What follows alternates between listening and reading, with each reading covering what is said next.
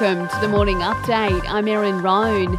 Victims of the Optus hack will be able to get their licence replaced for free. The telco will foot the bill after the data of millions of customers was accessed. Attorney General Mark Dreyfus says they've brought in international help to investigate the breach. The Australian Federal Police is working with industry, working with state and territory police forces, and also working with the FBI.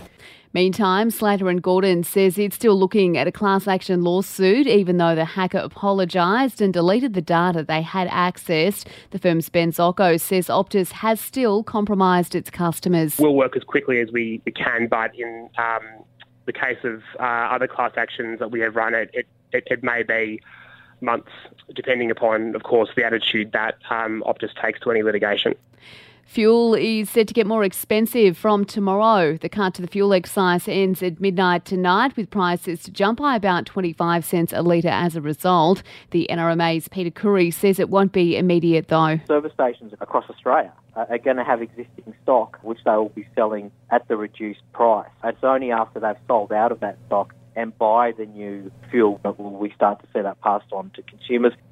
Legislation for a National Anti Corruption Commission will be introduced to federal parliament today. Under Labor's plan, the body would be able to investigate anyone who attempts to corrupt a public official. At this stage, the opposition has indicated it will back it. Overseas now, Florida is bracing for the onslaught of Hurricane Ian. It's currently smashing Cuba with over 50,000 people evacuated there. Authorities are predicting it will gain strength over the Gulf of Mexico before it reaches the US in the coming hours.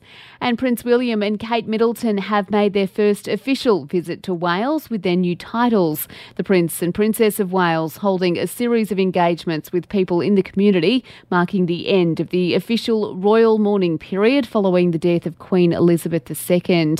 To sport now, the Opals have done it. They've secured a win over Japan in the final match of the group stage of the Women's Basketball World Cup. It means they have finished on top of Group B and won't meet favourites the USA until the final. Eels coach Brad Arthur has dismissed a rumoured rift with Nathan Brown as the Lock is recalled for the grand final against Penrith. And Richmond's Tom Lynch has taken out the Jack Dyer medal as the club's best and fairest. And for even more sports news, make sure you check out the Sports Update. You'll find it wherever you're listening to this show. In entertainment news, pop star Shakira will face trial in Spain for tax fraud. She's accused of failing to pay 14.5 million euros in taxes. Prosecutors want an eight year jail jail sentence as well as a hefty fine.